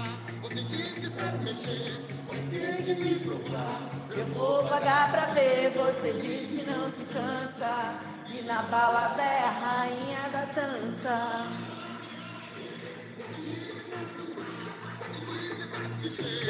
Tem que me provar. Eu vou pagar pra ver, você diz que não se cansa. E na balada é a rainha. Então pode se preparar. Vou pedir pro DJ. Então, tô aqui conversando com o Jordan. Olha só a frase que ele me disse. Fome de viver, gente. A gente está fazendo teatro com fome de viver. Eu tô assistindo os trabalhos da Mostra? Haddad. Eu vejo que a galera tá com uma intensidade, assim, uma vontade de viver com tudo isso que tá acontecendo no Brasil, né, na nossa política. E a gente tá, assim, tá em cena porque a gente tem fome de viver. Viver. Domênico. Porque Ricardo Zingomático disse que Domênico disse isso, né? Ansiedade ou fome de viver. É. E o Domênico é o quê? A Isso. pessoa que tá no teu ali, orientando também É, Domênico. Então, assim, o Dom, Domênico. o Dom, meu, né, meu Ele citou Domênico. Ai, Ai, passei. E o Jordan tropeçou. É... meu co-orientador. Não é? Teu co-orientador. E nesse podcast o quê? Já rolou Domênico. Então, assim, mais uma referência para Domênico. É... Fome de viver. Isso é sobrevivo, fome de viver. Muito lindos. Esse áudio é referente a- ao espetáculo Sobrevive, que está dentro da Mostra Haddad, muito lindo. Ainda tem amanhã.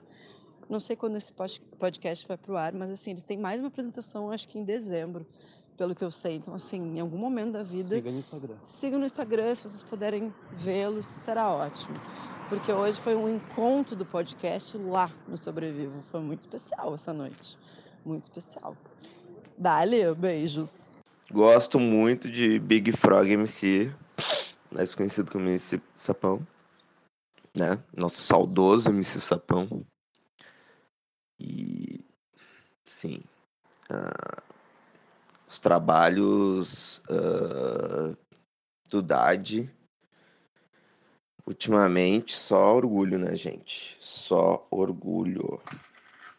Porque não só por ser trabalhos bons assim, né, que só isso já seria muito legal, mas também um trabalho que leva a pesquisa teatral a outros patamares assim, né, de de inventividade, de pesquisa, de, de inovação. É, tá muito legal, assim. E ver, são pessoas de 20 e poucos anos, né? Gerações aí ah, abaixo da minha, eu diria. Uma, depois da minha, uma geração depois da minha.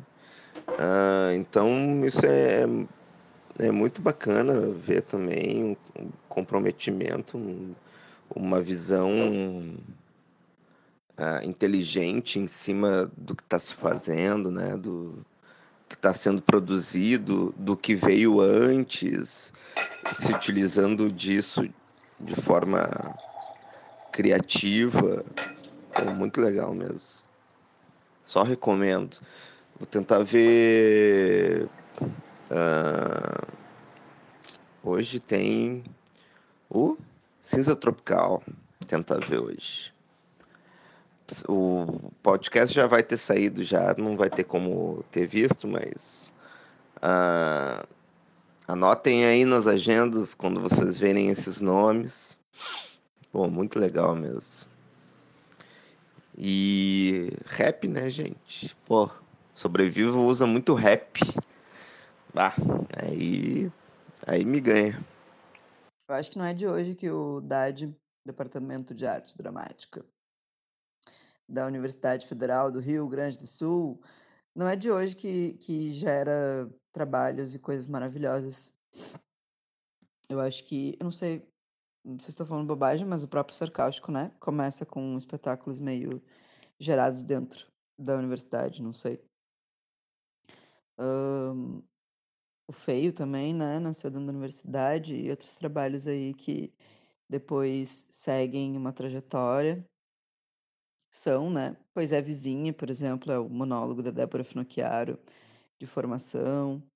E, enfim, vários trabalhos surgem ali e seguem e não cortem o dinheiro da educação, porque a pesquisa, não só em teatro, é uma das coisas mais fabulosas e importantes, né? A pesquisa é, é uma coisa maravilhosa e extremamente importante, extremamente importância põe que seja. E, e assim, durante a minha universidade, que levei um tempo, não é? Entrei em 2007 e me formei em 2015 quase fui jubilada e coisa e tal. É, mas assim, posso dizer que aproveitei muito a universidade, não só o RU, mas todas as possibilidades de, de bolsas de iniciação científica, que né, fui privilegiada por isso, bolsas de extensão maravilhosas, o próprio Teatro Pesquisa e Extensão aí, que é o TPE, que né, possibilita que as pessoas façam uma temporadinha, né, dos seus espetáculos, que é uma coisa muito enriquecedora e maravilhosa. Então, para mim, a, a, universidade, por mais assim, ali na saída que eu estava um pouco desgastada, um pouco cansada do, do espaço em si, das pessoas, enfim. E, e também nunca me adequei muito às, às, às coisas acadêmicas, né? Sempre tive um, uma dificuldade de entregar trabalhos ou fazer aquilo daquele jeito que é feito, assim, dentro da universidade. Mas sempre acho que, que consegui reconhecer a importância dela, né, por mais é, críticas que eu tivesse. Uh, e aproveitar, na real, o que a universidade pôde me proporcionar. Hoje, já formada, sinto uma falta, uma falta de algumas coisas, de outras nem tanto mas mas sempre valorizando e, e nessa mostra DAD tem amigos, enfim, que estão participando, né, dos espetáculos e tanto Cinza Tropical como Sobrevive, pessoas muito maravilhosas, queridas e, e especiais na, na luta, no discurso. Então, tem sido, né, a mostra muito maravilhosa para mim, as coisas que eu assisti muito, muito inteligentes e, e abertas a um diálogo, né? E o nosso encontro ontem, né? Que mais uma, um marco dos podcasts. E ficou muito legal o nosso áudio, né? Todo um fala, outro fala, daí um falou uma coisa que o outro respondeu. Nossa, achei assim Achei exótico, é a palavra, eu acho. Exótico. A gente inventou um novo jeito de ser, de fazer, de inventar, de, de, de produzir, de, de, de, de, Então, gente, domingueira aí, já quase encerrando essa nossa semana de encontro. Fiquei com, com o espetáculo Sobrevivo reverberando em mim, assim. Uh, fiquei muito emocionada, fiquei encantada, uh, fiquei indignada no melhor dos sentidos. Fiquei vendo aquela garotada com sangue nos olhos, que é uma coisa muito boa de se ver, que dá um tesão assim de ver, sabe? Garotada com sangue nos olhos, mostrando a que veio. E eu fiquei bem atrás no público e fiquei vendo, observando a Celina, Celina Alcântara, minha orientadora do mestrado, primeira mulher negra a se formar no DAD, orientando o trabalho do Fio como ator ali e vendo aquilo acontecendo, sabe? Essa gente está fazendo história, isso é muito importante. Eu entrei no DAD pela primeira vez em 2002, tinha apenas um aluno negro e a Celina de prof. Então, isso é a verdadeira revolução, sabe? Isso da importância das políticas públicas para que outros corpos possam ter acesso a estudo, a, a tudo assim, sabe? Uh, e também me fez pensar que, que o que, que, que, importa quando a gente faz teatro, sabe? Por que, que a gente faz teatro? O que importa quando a gente faz teatro? Porque é uma peça que ela não tem grana para produção, né? Claramente não tem grana para produção. É uma peça que não tem um rigor técnico, vamos dizer assim. E tipo, foda-se, não é isso que importa, entendeu? O trabalho é massa igual. É muito massa, assim. Eu espero que eles sigam. É um, é um trabalho que é muito importante de ser visto. Uma coisa que o Zigo falou é tipo assim: quem dera não precisasse ter, né? Quem dera algumas coisas a gente tivesse superado algumas barreiras de, de preconceito, de racismo, de genocídio. Então, tomara que no futuro eles possam falar de outras coisas. Mas agora, nesse momento, tempo, hoje, 2019, com o governo que a gente tem, todas as esferas, estadual, municipal e, e, e do país, esse trabalho foi foda. Tô, tô até agora, assim, reverberando. Queria que as pessoas vissem, sabe? E a outra coisa da Nuta é que sim, o Sarcáustico se formou dentro do, dentro do DAD. A primeira formação do Sarcáustico nasceu com o trabalho de graduação do Dani Colim, a, a Dessa, a Tati Milcharski, o Maico Silveira, não estava se formando, mas estava no elenco, que foi o Gordos, e aí, a partir disso, que surge a primeira formação do Sarcáustico. Os primeiros três trabalhos do Sarcáustico foram trabalhos de graduação do DAD. Então, o DAD foi fundamental, assim, para juntar essas pessoas. E mesmo a gente passando por várias reconfigurações de gente entrando, saindo, por, por N motivos, né? A vida está sempre em movimento. É, o DAD foi essa essa, esse cerne que, que nos uniu e que, que fez isso acontecer. E eu tenho visto isso acontecer novamente, grupos se formando dentro do DAD, grandes profissionais se formando dentro do DAD.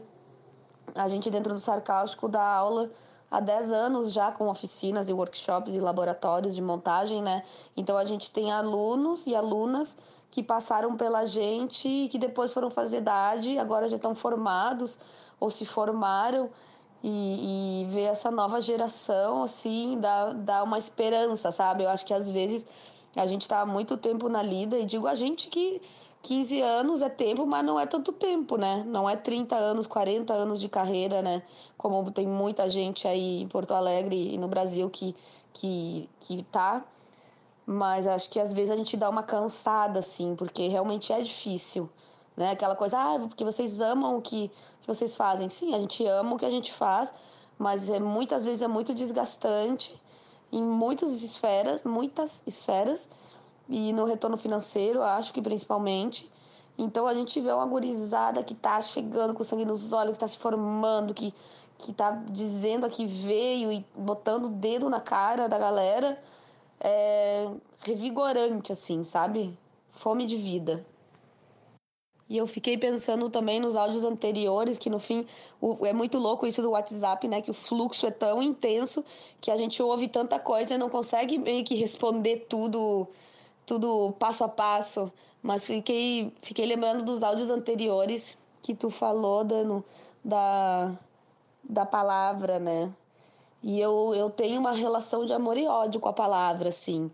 Eu adoro as palavras, gosto, o Ricardo que me conhece bem sabe que eu gosto de escolher a palavra certa para dizer o que eu quero dizer, mas ao mesmo tempo, a partir do momento que o que eu quero dizer sai de mim e entra no ouvido da outra pessoa, já não é mais o que eu quis dizer e sim o que que essa pessoa entendeu que vai ser atravessado por todas as vivências, sentimentos, emoções, poros dessa pessoa que está recebendo essa mensagem, né? E dentro do teatro, eu acho que é muito difícil. Acho difícil. Acho ao mesmo tempo a, a palavra encantadora e traiçoeira, sabe? Às vezes a gente diz melhor quando não usa a palavra. Mas ao mesmo tempo tem sido um desafio para mim. A última peça foi um desafio para mim nesse sentido da palavra, de realmente estar tá usando bastante e aí, como que a gente junta ela ao corpo, né? Porque muitas vezes a gente separa a voz e o corpo como se, como se a voz não fosse corpo. Isso eu falo muito para minhas alunas, assim. A voz é, é, o pulmão, é o ar, é o diafragma, são as pregas vocais, é a boca, é o palato, é o nariz, é uma série de coisas que é corpo. Então, como que a gente volta a, a casar isso? Se dar conta que isso é uma coisa só e, e fazer alguma coisa acontecer, né? Eu, eu sinto falta, assim, que tivesse em Porto Alegre, por exemplo, mais cursos, workshops, alguma coisa que a gente pudesse estar tá treinando mais, né? Porque o corpo a gente treina mais. E a questão da, da voz enquanto corpo tá difícil, assim. Mas, mas eu acho o universo fascinante. Fascinante mesmo.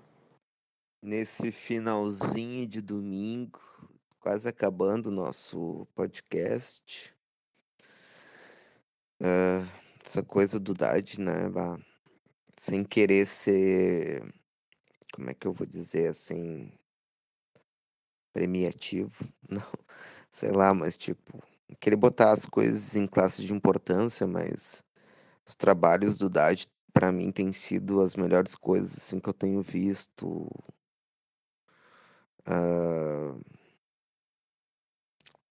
De teatro, assim, né? Sem querer melhor ou pior, porque a arte para mim não tem bom ou ruim, ou é aquilo que, que tá te batendo no momento, né?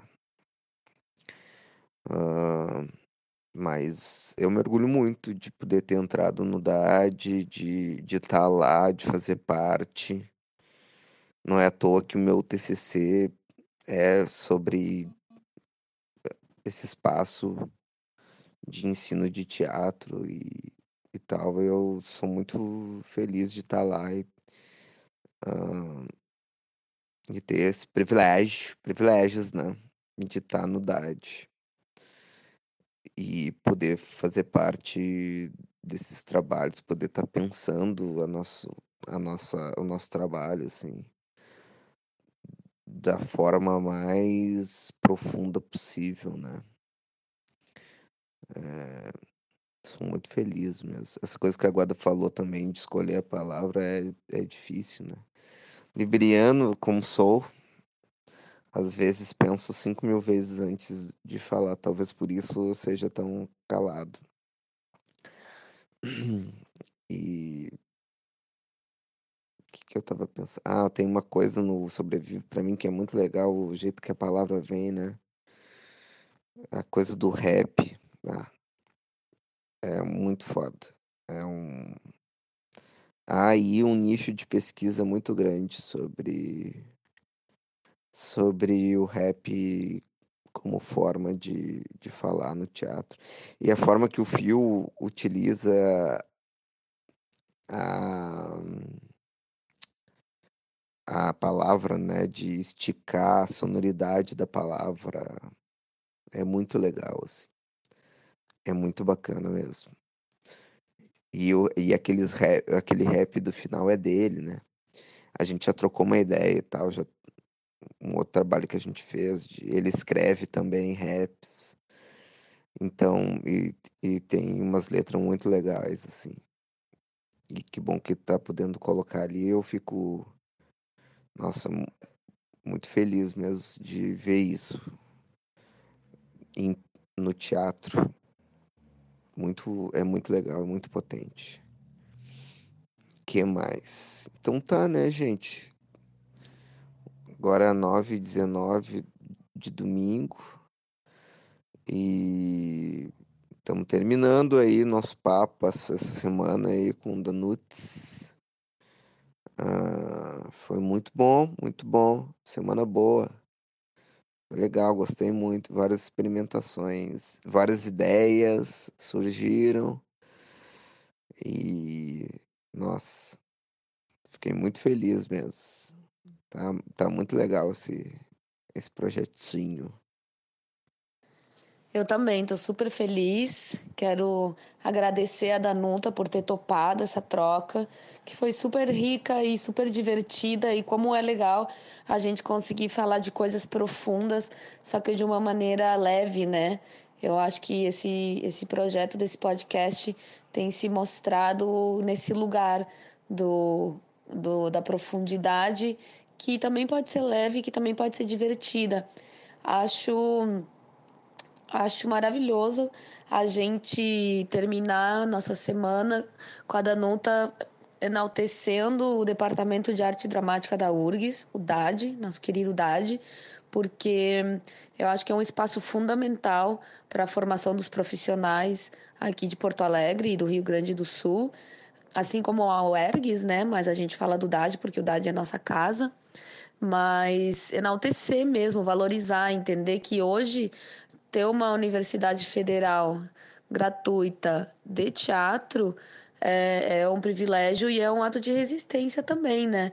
Claro que a gente tem as nossas críticas, a gente valorizar o espaço que a gente está, o espaço que a gente passou, não quer dizer que a gente concorde com tudo, não quer dizer que a gente não tenha apontamentos a fazer, né? Afinal, é uma estrutura, uma macroestrutura que também tem seus, seus pilares sobre algumas questões que talvez a gente não concorde, mas assim, o fato é a gente estar tá lá dentro lutando para transformar a estrutura nas bases que ela se mostra opressora, ou se mostra injusta, ou se mostra por vezes desgastada, mas tudo bem. É, termos críticas não quer dizer que a gente não valorize o, a, né, a importância que esse espaço, é, os professores e professoras que estão lá dentro, alunos e alunas que estão lá dentro têm, assim. Então, eu acho que a gente está fechando com chave de ouro falando do nosso querido Dade. Obrigada, Danuta, por toda a troca. Muito legal. Tomara que agora a gente se encontre mais. Meus amores, quero agradecer muito também vocês por essa oportunidade de trocar uma ideia desse, desse modo é, informal e divertido, enfim, e descontraído. Não sabia que o Zig também era libriano. Agora entendi tudo, porque toda sintonia. Também sou libriana. É... Guada, mulher maravilhosa, assim, especial, que eu admiro cada vez mais. E prof, pesquisadora, atriz, artista, fantástica. E vocês dois, muito joias raras, lindos. E perdão também não tá tão presente quanto eu gostaria. Mas, enfim, foi uma semana difícil, como eu falei que seria. Intensa para mim. Como sempre é, né? E também isso que a Guada fala de romantizar é, nosso trabalho, né? E o que a gente faz. Eu acho que rola muito, né? É, e é bem essas palavras, assim, é, só porque a gente ama o que a gente faz não, não significa que não seja fácil e que não exija tempo, trabalho, saúde, é, pensamentos e coisa e tal. E sábado de manhã eu participei de uma rodada de negócios que tá rolando uma, uma galera aí que tá fazendo uma cartografia de, de espaços teatrais. E, e aí tava rolando uma rodada de negócios baseado nisso, né? Nessa, esse levantamento aí de locais é, do Rio Grande do Sul. que tem espaços culturais, enfim, que tem teatros. E, e aí eu fui lá para falar um pouco dos meus espetáculos, enfim, né, das coisas que eu produzo. E, e aí tava pensando muito no nosso podcast lá, porque é, acho também que a gente. Como falta a gente conversar, né? Conversar, conversar mesmo, assim, real, uma conversa. Porque era um momento, assim, extremamente uma tentativa de formalidade, uma formalidade de um jeito esquisito, assim, né? Enfim. Também essa coisa de, de falar de si mesmo é uma coisa que não sei se vocês têm prática e, e é fácil para vocês, mas para mim é, é difícil é, falar bem de si mesmo, né? Eu acho que é uma coisa que a gente tem que aprender cada vez mais, né? A poder falar de si de uma forma positiva e, enfim, de reconhecer as. Moicano! Moicano, meu cachorro está louco. É... Reconhecer, né, as coisas boas e, e as coisas não tão boas que a gente tem, enfim, né, se conhecer. E e é isso.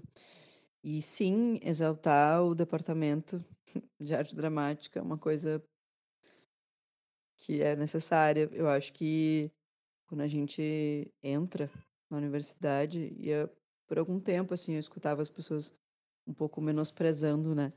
A, as pessoas que estavam dentro da universidade, né? É, muita gente que menospreza a academia, né? Uh, pelo menos nessa área teatral, pelo menos, assim, como se a academia não fosse tão necessária, né? A gente consegue ser ator e artista sem passar pela academia. Mas, ao mesmo tempo, é, quem tem esse privilégio, essa oportunidade de passar dentro da academia, é, o quanto ela realmente é valorosa, assim, é um espaço de, de pesquisa, de troca muito legal. E aí, puxando de novo Sobrevivo, sim, reverberou muito, fiquei muito tocada, foi um espetáculo que mexeu muito. E, e eu tô tendo a possibilidade de trabalhar, assim, possibilidade e honra e, nossa, muito, muito lindo mesmo a possibilidade de trabalhar com o Fio, que é um artista, um ser, um. Enfim, um, uma luz, sabe assim? Uma pessoa que é luz é o Fio. E sim, ele escreve raps, sim, ele é maravilhoso, sim, ele é um jovem do seu tempo, esclarecido, assim, esclarecido não, porque é uma palavra racista, mas ele é uma pessoa iluminada. Verdade, iluminadíssima, linda e gosto muito, amo muito, amei muito o trabalho, saí muito tocada. E, enfim, mandei áudios também da gente dançando funk ali no final, mas coisa à toa, né? Uma festinha pós-espetáculo ali pra dar aquela dançada, aquela sarrada até o chão, coisa básica. É... Mas, mas é isso, foi muito lindo. Eu vou reouvir os áudios de novo para ver se eu esqueci de alguma coisa que eu poderia ter dito. Mas, no mais, quero dizer que foi maravilhoso a troca. Ficaria mais uma semana. Acho que o podcast é muito curtinho. Porque uma semana a gente está ainda aprendendo ali a ferramenta, aprendendo o que, que, que dá para agregar, entendeu? Agora que eu estou criando o ritmo da coisa, vou, vou me afastar, vou, vou, vou, me, vou, me, vou me dar esse tchau, sabe? Não dá, não dá, quero mais. Vamos prolongar um pouquinho. Uns dois meses de podcast. O que, que vocês acham? Uns dois meses. São uns dois meses. O que, que é dois meses? Ah, uma coisa que eu queria falar que essa da. A Guada falou da palavra. É, sim, a palavra é tudo, né? Ah, e, e a palavra não necessariamente é uma coisa dita, né? O corpo diz muito mesmo, assim. Ah, às vezes um, o corpo diz mais que um trilhão de palavras. Eu boto muita fé nisso. É...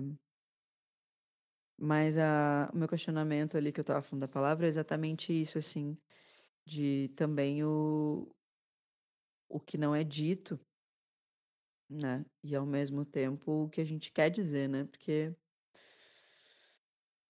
é um momento difícil, assim, que, eh, eu acho que o momento que a gente está passando eh, no Brasil, politicamente, é uma ferida, né? A gente está. É um sofrimento coletivo, uma depressão coletiva, né? De. hã, não sei se é felicidade para alguns e tristeza para outros, porque eu acho que até aqueles que, que estão felizes não estão tão felizes assim. Mas é, eu acho que é, é isso, uma depressão coletiva, uma, uma tristeza coletiva, assim. E as pessoas estão um pouco sem paciência, estão, né, nervosas, enfim. E eu acho que nós que somos artistas que e que minimamente, né, temos essa esse trabalho que lida um pouco mais com o humano ou com os pensamentos, com o fluxo, com energias. A gente sente muito, né? Reverbera muito. Eu me lembro que aquele período ali eleitoral, ano passado, eu fiquei doente de verdade. Eu tava doente de doença mesmo, assim, como o meu corpo reagiu de uma forma muito eh, humana, assim, de ai meu Deus, o que eu vou fazer? Eu sofria, era um sofrimento dentro de mim mesmo, eu sofria com, com as eleições, sofri com as eleições. E sofro ainda, né? Mas, enfim, eh, agora é, é como essa ferida se tapa e como a gente pode seguir adiante, né? Para que esse sofrimento se amenize, para que a gente tenha essa força para ficar bem e levantar outras pessoas que estão mais mal, né? Estão piores estão mais chateadas que a gente, né? E eu tenho tentado me fortalecer para poder fortalecer outros, outras. E, e, e aí, enfim, eu, que eu estava puxando o assunto da palavra, é um pouco isso também, assim, o que que, quando não resta mais, né? Quando não, não resta mais nada ser dito, o que que a gente diz, sabe? Uma coisa bem Beckettiana, assim, mas é, quando só tem cinzas, né? Quando, quando tudo é óleo, né? Quando tudo é óleo derramado nos mares, né? Quando o mar é, quando o mar, quando a onda começa a trazer de volta o lixo que a gente joga, quando as barragens todas se abrirem e, né, o, que que o que que nós artistas podemos dizer, né? O que que o que que a gente não está dizendo? E o que que as pessoas também ao mesmo tempo não estão querendo escutar, né? Porque está existindo esse esvaziamento dos espaços culturais, esses, essas lacrações, né? Fechamentos de espaços culturais. É, o que que a gente está dizendo a mais que está fazendo com que esses espaços fechem? Ou o que que a gente está dizendo a menos, né? Porque a gente não está conseguindo evitar que esses espaços fechem. É, por isso que a- meu pensamento, assim, minha, minha pira com a palavra é um pouco isso, assim. O que que a gente não está conseguindo se comunicar e é muito interessante a gente estar falando de comunicação e de palavra nesse momento que a gente está usando um aparelho eletrônico também para se comunicar, né? Que nessa uma semana a gente realmente, fisicamente, pelo menos nós três juntos, né? Eu sei que vocês, enfim, têm trabalhos juntos.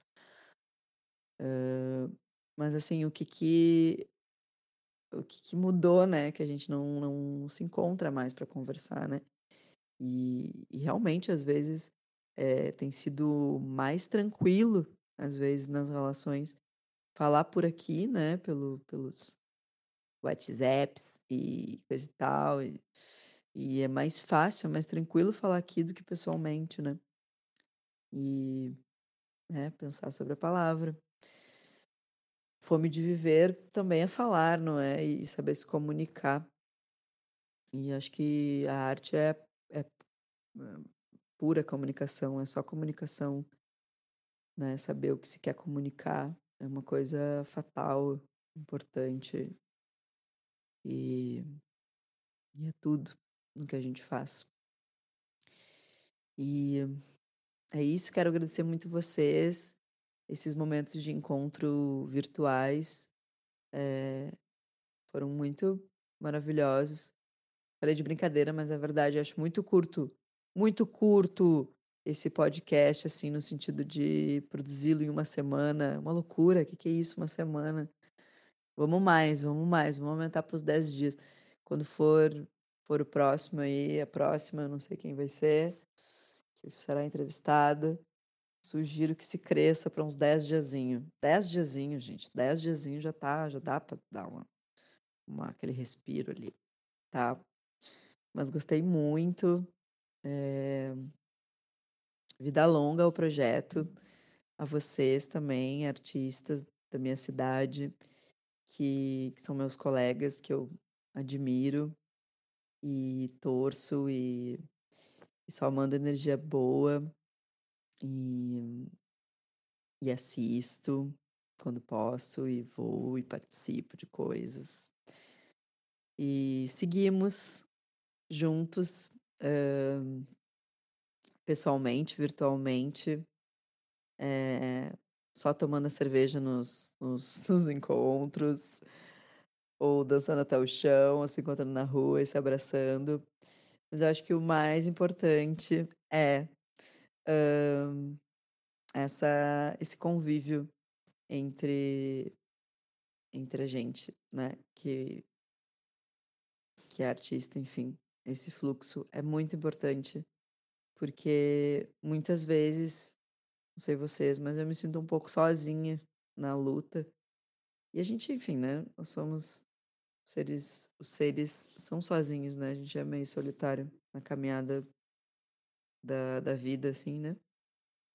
Mas muitas vezes me sinto sozinha é, em ideias, em, em projetos, em, em ideais, enfim, em pensamentos. Então, muito bom, né, ter essa possibilidade de, de me unir a vocês nesse curto período e, e aprender e conversar, enfim, trocar. Me, me fez muito bem me fez pensar mais sobre a gente, sobre mim, sobre as coisas. Tá? Agradeço muito. E muito beijos em vocês, muitos beijos, muitos abraços, muitos afetos, muitos amores, tá? Tô até com, com medo agora de mandar esse áudio aqui. Será que vai ser despedida, gente? Porque assim, faltam 20 minutos para meia-noite. Hoje que era o dia que era para começar o horário de verão. Ou seja, a gente ia ter uma horinha a mais. Até isso, o, troncho conseguiu tirar o horário de verão, que eu gosto de horário de verão, quero deixar aqui registrado que eu gostava do horário de verão. Chegava em casa aqui, ó, nove da noite, o sol brilhando, agora nem isso vou poder fazer. E mas tá, vou apertar esse esse esse botão e mandar todo todo o meu amor para vocês, toda a minha energia. Ai meu Deus, tô com medo de acabar o podcast. Mas tudo tem seu fim, ou não. Ou sim. Não sei. um beijo, meus amores. Beijos, beijos, beijos, beijos, beijos, beijos. Tenho sangrado demais, tenho chorado pra cachorro.